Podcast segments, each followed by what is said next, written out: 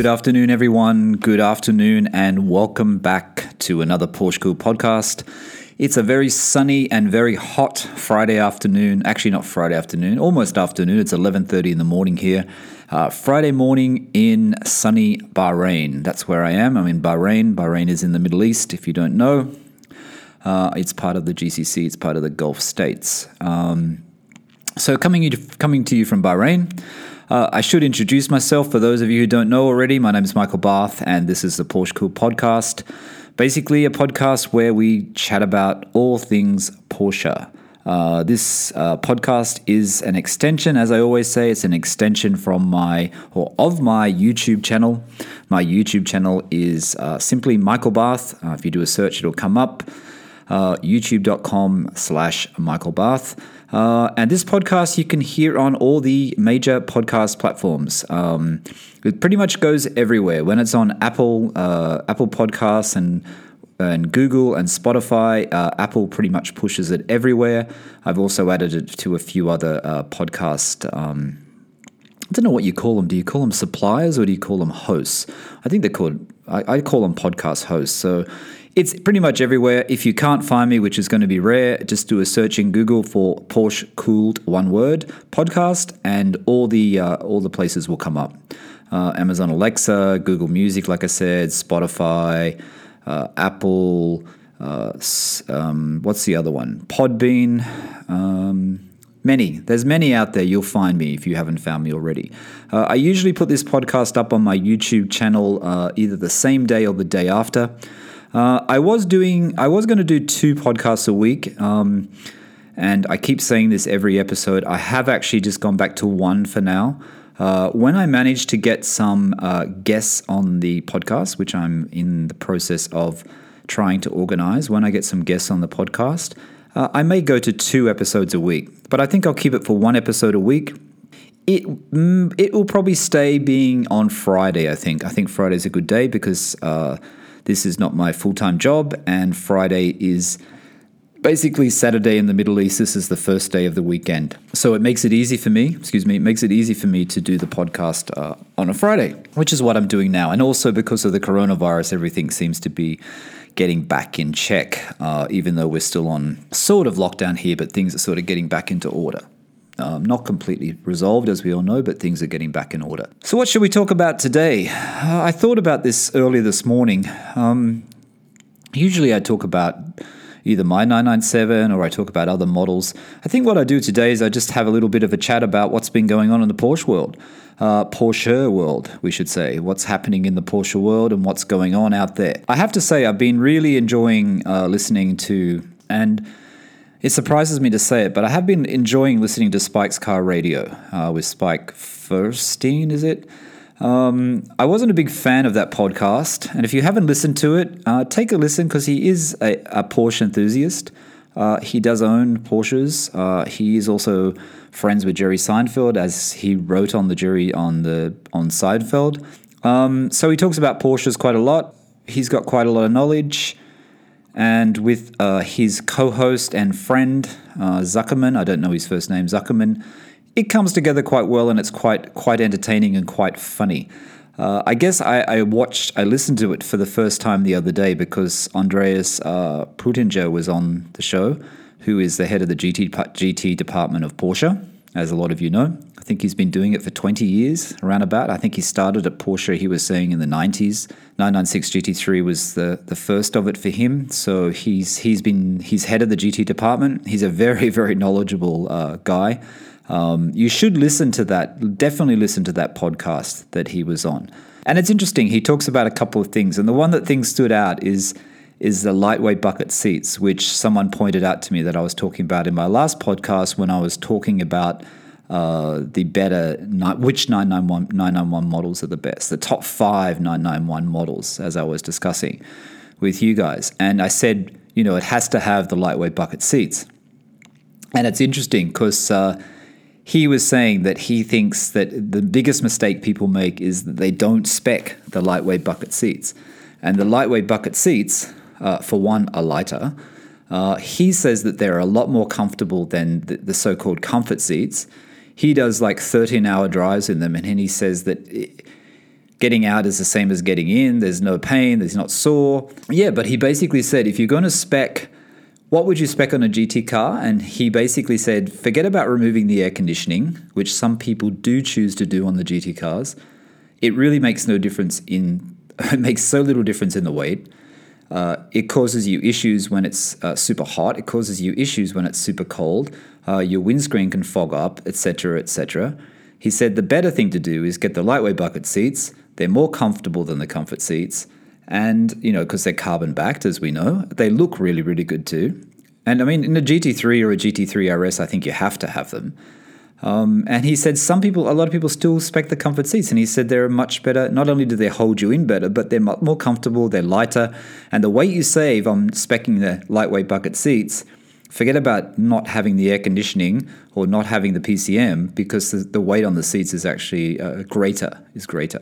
But it was an interesting podcast, you know? Like they asked him what his favorite of all these cars, all the GT cars were. He said, can't choose. They're like children, don't want to pick the, the favorite. He likes them all for different reasons. But I'm not going to give it all away. Uh, but have a listen. It's really, really good. Uh, it's a really good episode, and that's on Spike's Car Radio. It was, I think, two episodes ago, two or three episodes ago. Anyway, it comes up in the list of the first first main episodes if you go to Apple Podcasts. Uh, but very interesting, interesting to hear from uh, the head of Porsche GT. Uh, I've watched videos from him before. Uh, a lot of you guys know who he is, but I thought it was uh, I thought it was a very good episode. So, what else has happened in the world of Porsche this week? Uh, let's go back to Australia. Uh, Australia, as some of you know, is where I uh, come from. That's where my Porsche is stored. That's where I basically live for a long time. Uh, the last few years, I've been living well, I've been based in UK since 2013, and now I'm living in Bahrain, living and working in Bahrain for the next few years. But I always keep on top of Australian prices and Australian launches. The Taycan, Taycan, Taycan, uh, the prices have now been launched in Australia. They've now been released by Porsche Australia. The configurator is also up in Australia. I think it's up in other markets as well. I think I read that in Hong Kong, etc., it actually has been launched too. I mean, maybe they they release it for this for that region and everyone gets the prices and the configurator. But the configurator wasn't available before for the Australian market. The Taycan prices in Australia, uh, the Taycan will debut in December 2020 this year, and it starts at 190,000 Australian dollars. I'll let you guys do the conversion to US dollars, pounds, euro. It's 190,000 uh, US dollars debut. So the price for that is obviously for the um, 4S. The 4S is not uh, is that price. What are the other prices? Let me just tell you guys. Yeah, so the Porsche Taycan uh, offered in Australia 191,000 plus on-road costs. On-road costs in Australia add about another $10,000 to the value to the price. Uh, that's with no options, of course, and people will always get options on a Porsche. That's for the 4S. Uh, Matt Farah from the Smoking Tire, one of my other favorite podcasts, he drove the um, Turbo S Taycan and he said it's just way too much power. He said, save yourself some money, quite a lot of money, and get the 4S. He thinks the 4S is the one to buy, and I think I agree with him. Uh, it's still really fast. The Taycan 4S, if you're going to go into electric, you know, and the Taycan is a great, uh, a great vehicle, a great second car in the garage for your for your 911, whether it be an air cooled or a water cooled 911, etc to have the Taycan as your second car, I think is a great thing. Uh, keeping within the family, uh, new technology, super fast. Uh, the handling apparently is amazing from all the videos that I've watched. Like I said, Matt Farah from Smoking Tire raves about it. I mean, the 4S alone, uh, 0 to 100 kilometers, 0 to 60 miles an hour, four seconds flat. You know what I mean? Four seconds flat, uh, which is about 0.2 seconds faster than the equivalent uh, 911. But the 4S, I think, is a good one. Uh, the Taycan 4S is is uh, gives an output of what is it 320 640 newton meters of torque uh, 365 kilometers of range and top speed of 250 kilometers an hour. Um, but that's the pricing on that. The prices in australia they go up quite a lot quite high actually uh, the same as um, in other markets. The middle of the range one the Taycan turbo uh, that goes up you know, you get a big jump in power, and that goes up to 269,100 plus on-road costs in Australia. Uh, but the 0 to 100 time jumps up a lot to 3.2 seconds. Uh, so it jumps up quite a lot from the 4S. Uh, f- uh, what else? What else? What else? 850 newton meters of torque, model range of 420 kilometers. And then the, the top of the range, the crowning glory, is the Taycan Turbo S. The, the Turbo S.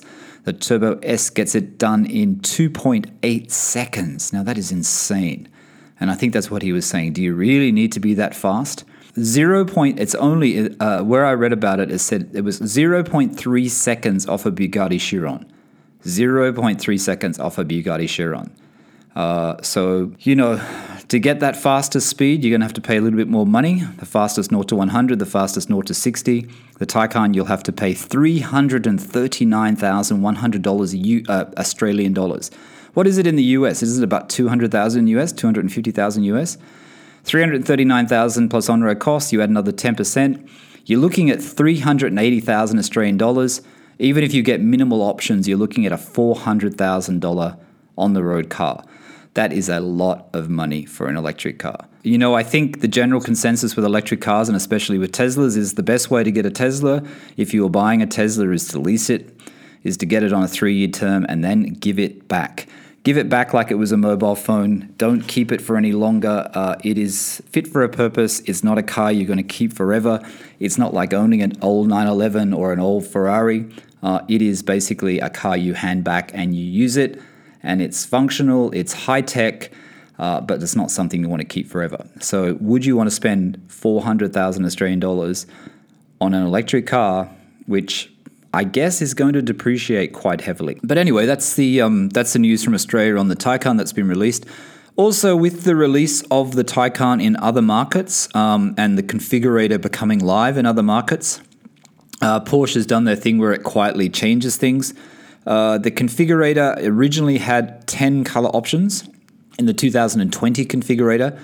The new configurator that's up in uh, the new markets is now 16 options for the color which is obviously the 2021 configurator, so it's been upped.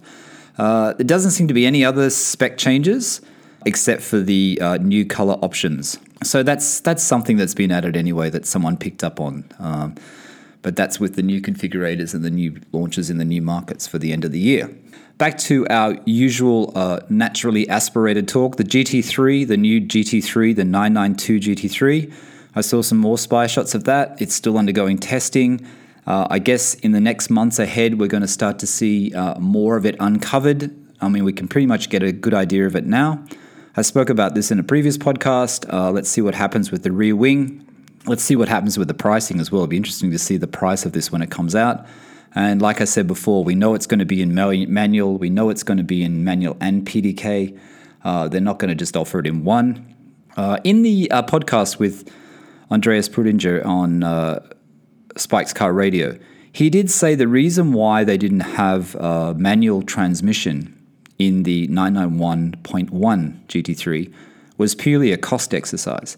He said the costs to develop it, um, they had to put their money, they had to make a choice and put their money into one option, and they chose the PDK.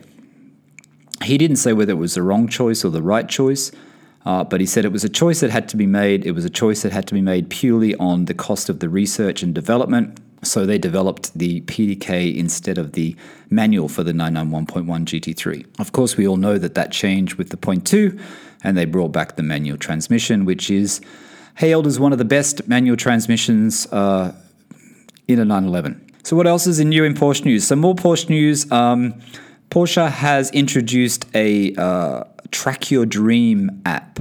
Uh, a Track Your Dream app where you can basically watch your Porsche 911 being built uh, from wherever you are in the world. You can watch it. Um, it's a Porsche app, uh, an online portal, and it lets customers basically follow every step from assembly at Porsche's factory to shipment and delivery. Uh, the service is only available for custom ordered 911 models but there are plans to add all electric Taycan as well, Porsche said in, a press, in their press release. Uh, so you get a unique link once an order is placed. It basically opens up a web page and lets you uh, track your cars through 14 milestone events. Uh, these include order creation, freeze point for vehicle changes, production updates, departure from Germany, port entry, and dealership arrival. Uh, a countdown shows progress in miles and days. I'm not sure whether this is available in all countries. Oh, here you go. The Porsche Track Your Dream app is currently live for US customers, and a similar service called Behind the Scenes is available in Germany, Canada, Switzerland, Spain, and the United Kingdom. So, UK and US customers in Europe are not available for Australian uh, orders, unfortunately. Um, but it was created by Porsche's digital arm. And I think it's a great idea, uh, getting your customers involved with the whole uh, journey, the whole, the whole uh, process of buying a 911. And I think that's a great thing. And so that's what they're doing. Uh, basically, you can watch your Porsche, you can watch it being built remotely, and you can see the countdown and, and get excited until it's delivered to your doorstep, I guess. Uh, but it's a really good idea. I thought that was a good thing that I read during the week. I basically uh, I go through all the news of Porsche. I always like to keep up with the news of Porsche. Porsche.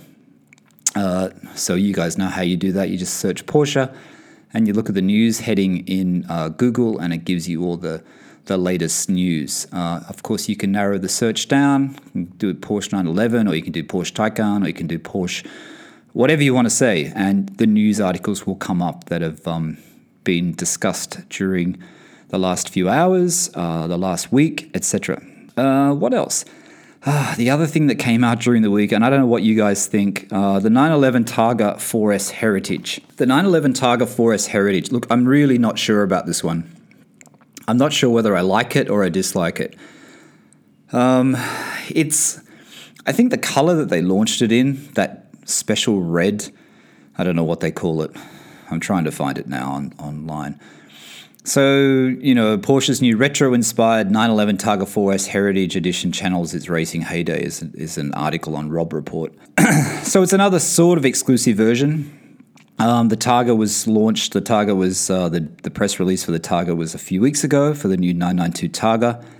Uh, set to go on sale with the 992 generation Targa 4S is the is this basically inspired by the racing success of Porsche during the 50s and 60s? It has similar decals to the 991.2 Speedster, where it has the number, racing number on the side. It has the white Porsche decal. It has the white circle with the number in the center. It has. It doesn't have the painted front as per the Speedster. It has white decal from the top of the headlight on the top of the front fenders to the uh, windscreen A pillar it's got gold accents, um, gold accents. It's got corduroy type seats. Uh, the one that was spec was in this burgundy color, a red color. It's got a special color. I can't think of it, and I think it's a color that was introduced just for uh, this heritage edition. It's called cherry red metallic. I really don't like it. I don't think it looks very good. I, I just don't like the color. I don't know. It's also got a red, uh, red and half red, half sort of beige dash, red steering wheel, uh, you know, uh, corduroy insert seats, and then it's got gold badging on the back. I mean, these sort of examples, these sort of additions worry me a little bit because if I was a speedster owner, and I know it's just a decal, I know it's not a speedster, but if I was a speedster owner, I'd be a little bit annoyed. I'd be a little bit pissed about it. Um, because it is it is kind of playing on the speedster, and the speedster was was still such a limited edition and quite expensive. And I'm guessing the Targa is not going to be cheap either in this in this configuration. Actually, it's not that expensive, 181,000 US. I'm not sure of the other prices.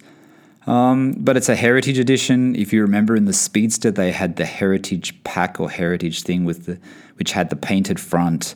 Uh, on the GT Silver, the white painted front, the number, the race number in white, with the sorry, the race circle in white with the number, and then inside it had the tan seats you know, the heritage editions, I think it's a good concept. If they do it on every model, then maybe it gets a little bit too watered down. Uh, I'm not sure what you guys think about it, but I think maybe it's oversaturation. Oversaturation is what I'm trying to think about. Uh, I'm not a fan of it. Maybe when I see one in real life, maybe when I see one that's not in this cherry red color, uh, and I see it in another color, you know, but but that was that was launched in the week. It's all over Instagram. If you have a look on Instagram, you'll see it.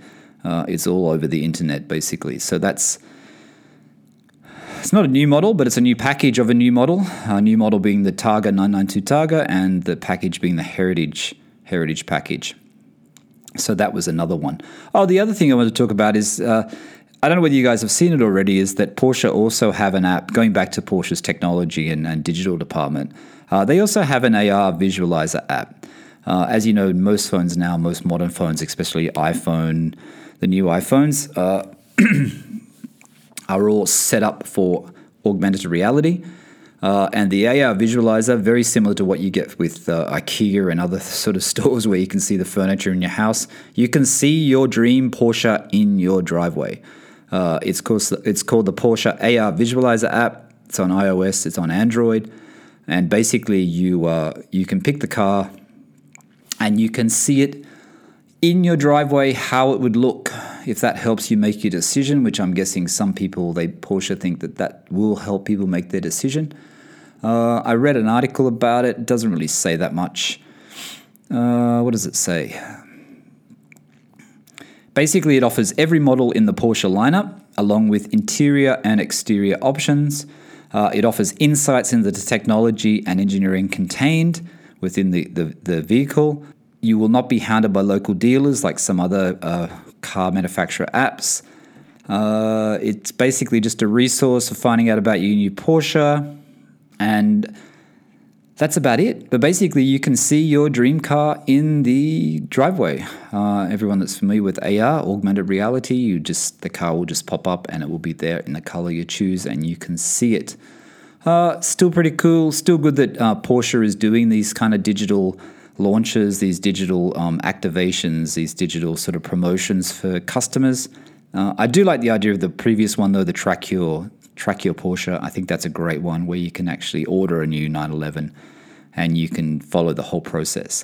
Because uh, let's be honest, people like to do that. Uh, you see people on the forums where they track, they get their order number and they can see the ship wherever it is, and they can track the the process, the progress of the ship on the water to where it's coming from when they've ordered in a U in in Germany to where it's coming to America or UK or whatever. Some people like to go and pick up their car. You know, you can still go and do that European delivery with some countries. I think US and UK you can do European delivery. So you can go to the Porsche factory and you can pick up your car from the Porsche factory. Uh, that's a really cool thing to do as well. That would be great to do. I have to say one thing I am going to do, which I I haven't done yet, and I was going to do it, and then I got caught up doing something else for work. I'm definitely going to go to the Porsche factory in Stuttgart. Uh, and I'm going to go there when it's not during holiday period, which is August, and because you can do the factory tour. I emailed them. So if you don't go during August, you can do the factory tour. Uh, you can't take photos or film during in the factory, but they do a tour of the factory. Uh, so you go to Stuttgart, you go to the Porsche factory. When you're there, you may as well go to the Mercedes Benz one as well. And if you've got some extra cash to spare, you can get a Porsche. You can pick it up from the factory in Stuttgart, and you can hire it for one day, two days, three days, and you can drive the roads around the Porsche factory. Uh, and that's available through Porsche where you can rent the cars. Uh, you have to book them quite well in advance, though, because I noticed when I was looking that the ones you want to buy, the ones you want to buy, the ones you want to rent, are not always readily available. Of course, you can go to just normal rental companies in in Europe, I think Hertz and people like that, I think they actually lease or rent out uh, 911s. But the fact that you get one from Porsche, you pick it up from the factory and then you go for a drive, you know. You can do the factory tour, you can do the museum tour, Porsche museum tour, and then you take the 911 from the doorstep and drive around the roads of Germany onto the Autobahn. That would be very, very cool. Uh, so that's another thing that's on my list to do, and I I know some of you guys have done it already, uh, but it's a great thing to do. Okay, so I kind of got distracted there a little bit, but let's keep moving on. What next? Oh, that's right. I thought I should just do a bit of a shout out. Uh, we don't talk at, as much as we used to anymore, but I just want to do a shout out to James at Auto Amateur. Auto Amateur, just do a search for his name. He's got a YouTube channel. Uh, he's bought a 996. Um, I have to admit, I watched uh, the video from James the other day. Uh, it's probably not the one I would buy. I would buy something that actually could be driven. He's bought a 996. Uh, it looked okay on the truck, but it looks like it's they've got a lot of work ahead of them. Uh, and I guess that's great when you call it Project 996, so you can work on it. And uh, I don't know how much it's going to cost, James, if you're listening, but that's uh, that looks like a lot of work, especially when the car doesn't start and it's got a broken transmission and etc. etc. Uh, looking forward to the videos though. If you haven't checked that out, uh, go over to Auto Amateur's uh, YouTube channel. Uh, it's called Project 996. I know, yeah, I think if you do a search for Project 996, it's going to come up with a lot of other people's channels because other people also call it that. So basically, just search for James at Auto Amateur, Auto Amateur, and check out his video. That's um, the car's just been delivered and the project is just starting. So that's something really interesting too to keep an eye out. Uh, James and I, uh, James had a 997.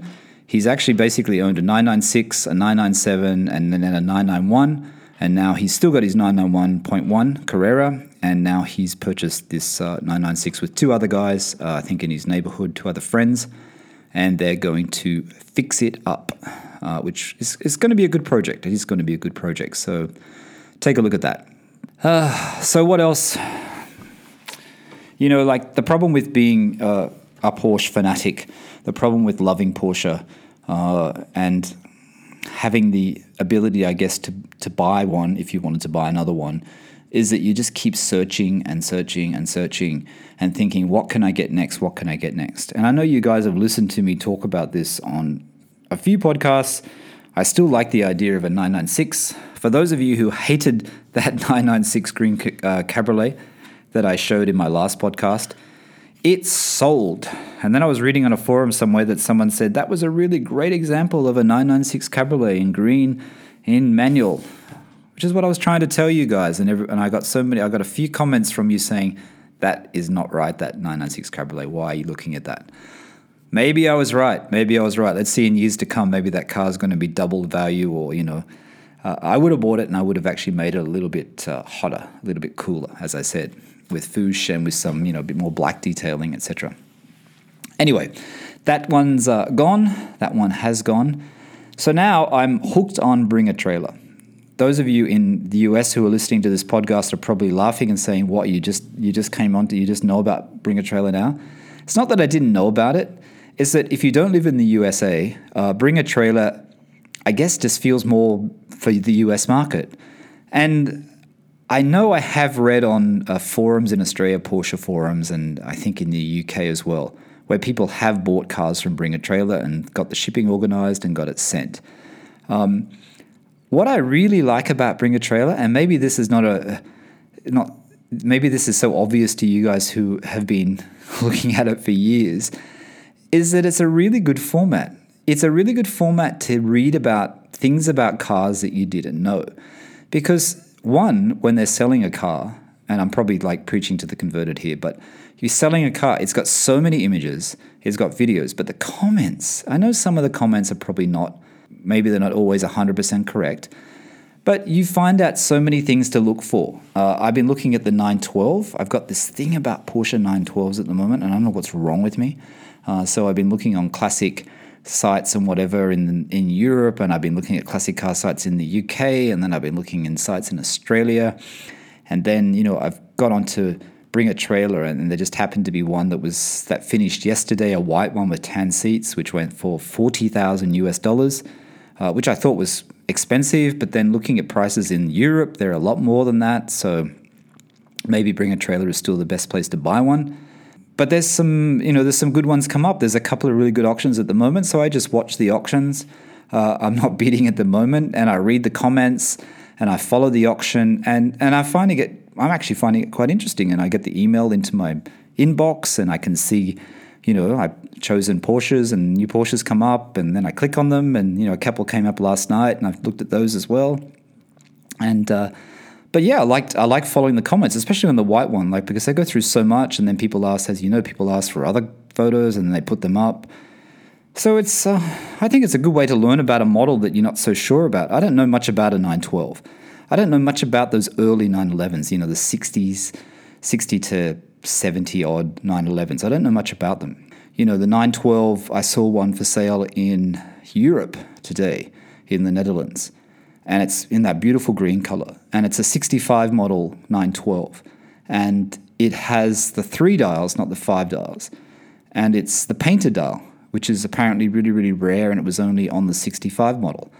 And I'm thinking, man, I really like that. I know the other the other dash is is basically the same as a 911 dash, but this um this painted dial three I think it's yeah three dial painted and it was in the green, so the background is green it looks, I really like it. It looks really, really, really cool and so classic. Like it looks, it makes it look so much older than the uh, non-painted ones actually. So that's something I learned. You know, and I learned that only purely by uh, going on to classic car sites today. I didn't learn that from Bring a Trailer, but I learned that from going on to classic car sites. So I'm a bit hooked on air cooled again. Sorry about that. It was my email coming in. I'm very hooked on. Uh, there you go. As I'm talking, I get another uh, email from Bring a Trailer. Maybe I'll have to adjust those settings because I seem to be getting a lot of emails from them. Um, but I'm looking at air cooled again. I don't know. I like the idea. I'm trying to work out the perfect uh, second car to accompany the 997, and I'm thinking maybe it should be an air cooled. I haven't gone off the GT3, don't think I've gone off getting a GT3. I'm just thinking about an air cooled car, an early car. I do really like the idea of 912, of a, a Porsche 912. That's why I signed up to bring a trailer. Uh, it's good to see the the values. It's good to watch the values. Uh, you can actually, you know, I'm sure you could get it shipped to Australia. The thing with Australia, with um, people are probably saying, why would you? How can you buy a 911 uh, from 912 from the US when it's left-hand drive? Uh, when cars are over 30 years old, I think it is. I mean, I could be wrong with this. When they're over 30 years old, uh, you don't have to change the left-hand drive over to uh, right-hand drive. Um, in Australia, obviously, if you're a member of Porsche Club, which I'm a member of Porsche Club New South Wales, uh, you get a you can get heritage plates. Uh, you can register your car under heritage plates, probably similar to other countries in the world, where you get you know cheaper registration. Uh, but it has the heritage plates on it, and I think when it's on the heritage plates, it doesn't have to be. It can be left-hand drive. You don't have to change it over. Obviously, you still have to drive on Australia, which is right-hand drive, but uh, it's you can keep it as left-hand drive. Uh, if you buy a car, though, if if, for example, a 912 came up and say I couldn't resist, uh, if it's under 60,000 Australian dollars, uh, if a car comes up and it's under 60,000 Australian dollars, which includes the shipping cost as well, I think, you don't pay any duty when it comes into Australia, but you do pay 10% uh, goods and services tax, so 10% what they call GST. Um, but if it's over 60,000, I think you have to pay 3% import duty and then 10% GST. Not many 912s come up for sale in Australia. Uh, Paddington Outlaw, who used to own Magnus Walker's Carrera Turbo, Black Carrera Turbo, he has a 912. I think he originally had an orange one. If you search for him on um, Instagram, Paddington Outlaw, um, I don't know him, but he had an orange 912, and then now he's got a black 912 with a Polo engine that he got brought over from the States. He had it fixed up in the States and then he was brought it over. I haven't seen the car, but the car is in Sydney um, but I haven't actually seen the car on the road. But I don't really know. I mean, there's lots of 912 sites to go to, and there's lots of 912 forums, 912 registry. Um, for those of you who don't know, the 912 was a basically the same as the 911, except it was a four-cylinder engine. To my knowledge, that's a simple way of putting it. Uh, it wasn't a six-cylinder, so it was a smaller engine. It was a cheaper version of the 911 uh, so they would not lose buyers from the 356 when they went from 356 to 911 and the price jumped up, as far as I understand. Uh, but it was, yeah, a cheaper version. Uh, the Porsche 356 was terminated in 1965, and that's when the 911, uh, 9, 911 the 912, uh, 912 was launched. What else? But the 912, I, I, like the idea of the 912, and I'm probably a little bit late to the boat again because I know prices are rising very, very quickly. Uh, I think they only Porsche only manufactured about 30,000 912 models between 65 and 69. Uh, it could have been a little bit more, 30,000 odd models I think that was was produced, uh, which is not that many when you think. So it's quite a rare, quite a rare car, you know, sports car, four cylinder boxer engine. Um, so that's that's what I've been looking at. I have also been looking at impact bumper 911s. Like I said, I don't know much about them. I read somewhere that someone said a 74 is no good or something. I, I don't really know a lot about them, so I shouldn't probably talk about them in this podcast. Um, tell me in the comments if you like. But um, the 911 with the bumper, the G model, uh, produced from 73 to 89, obviously went through a few body changes, slight body changes. Uh, bumper bumper version, impact bumper version, because it has those bellow style bumpers, you know, to to uh, get past the US crash testing requirements. I think it was something like that. Um, but I like the idea of the 912 more. I don't know why. There is one for sale in Australia. Uh, it's in sand beige with sand beige interior. Uh, I did see that come up for sale. Um, it's nice. Uh, it's not cheap. Um, it's difficult. If I was in Sydney, if I was in Australia, I might I might have flown down to Victoria and looked at it. I don't know. It's tricky. It's tricky. But here I'm saying, bring a trailer. You don't get to see it all, but you get so many images and you get so much feedback and you get people saying, you know, that bonnet doesn't look right and that wheel looks like it's too close to the wheel arch. All those things, I kind of I kind of think that's what bring a trailer works so well because it makes that buying experience a lot easier because you're getting you're getting not you just your friend's opinion, you're getting so many friends' opinions, so many people that follow Porsche's opinion, and people have had 912s before, or air cooled 911s before, and can see issues in images that I wouldn't be able to see even if I saw the car in real life. And of course, when you buy a Porsche, no matter what year it is, you should always get an inspection. Uh, I guess the classic cars, you have to find the right person to inspect the car that knows about the car. Uh, when I bought my 997, of course, I got Autohaus Hamilton in Sydney to do a pre purchase inspection. Um, and they went through the car over about three hours and checked everything over. Um, so it gives you peace of mind. Uh, it's worth the few hundred dollars that you pay to get it done. Uh, I would get it done on every Porsche that I buy. I would still get a pre-purchase inspection. Uh, like I said, I did notice on Beverly Hills Car Club as well, because that was the other side I was looking at. Beverly Hills Car Club, uh, who have a lot of uh, old cars for sale. They have a lot of Porsches and they have 912. Some in project-ready condition, so no engine, etc., or you know, basic like patina and, and needs a lot of work, to ones that have been done up uh, quite a lot more. I noticed they will. Um, they don't have as much information as Bring a Trailer. I'm guessing if you contacted them, they would give you all the information on the car. Uh, they, still, they will also assist you with uh, delivery into Australia, international shipping, or wherever in the world you may be. I did notice that someone who's got a 911 Targa for sale in, Australia at the moment, I noticed that they had purchased it from Beverly Hills Car Club. I also noticed on a video I was watching on YouTube at some 912 repair place in UK, a lot of the cars had Beverly Hills Car Club uh, stickers on them. So I'm guessing it's, uh, I think their website said actually they send 90% of their sales are in uh, Europe. But yeah, that's about, that's what I've been looking at this week. That's pretty much all the stuff that I've been uh, concentrating on in the Porsche world. Uh, like I said, a bit of news, a bit of personal sort of uh, enjoyment by looking at vintage air cooled 911s. And I did read the other article too that Porsche has uh, started up again. Their factory started up, so they're producing cars again. I think a lot of the companies that closed down, even watch companies like Rolex, have all started up again. Um, as we know, coronavirus is not completely eradicated, is, is the word to use, is it? Eradicated. It's still there. It's still a threat to our economy. It's still a threat to everybody. Um, but I guess the world has to move on. And manufacturers, car manufacturers, be it car manufacturers or watch manufacturers or service industries, uh, I guess people have to start up, uh, which is pretty scary because you know the world is it's still a pretty scary thing. Um, but that's about it in the Porsche world. I just thought I'd do this podcast today, do a little bit different. Uh, if you like these kind of updates where I go through uh, Porsche news, let me know. Uh, any ideas for uh, my next podcast? send me a message. Uh, you can send me a message, direct message from my Porsche Cooled Instagram. I meant to say that I do have Porsche Porsche Cooled on Instagram. One word. If you search it, it's there. Uh, give it a follow if you like it. Lots of great Porsche images on Porsche Cooled. Uh, and my YouTube channel, like I said, uh, those of you who like to listen to this on, U- on YouTube will be listening to on YouTube now. Uh, sometimes I add images to the YouTube YouTube upload. Other times I just do audio. This one today, because I'm a bit late and I'm a bit pushed for time, this one's going to be just an audio only uh, version on YouTube. So if you prefer to listen to it on YouTube, uh, you can do that. Otherwise, like I said, on all the podcast uh, platforms, mainly Apple and Spotify and all the rest of it. And that noise in the background is my computer with my mails coming in, so I apologize for that. This is the Porsche Cool podcast. Uh, once again, thank you so much for listening. My name is Michael Barth, and we'll talk again soon. Bye for now.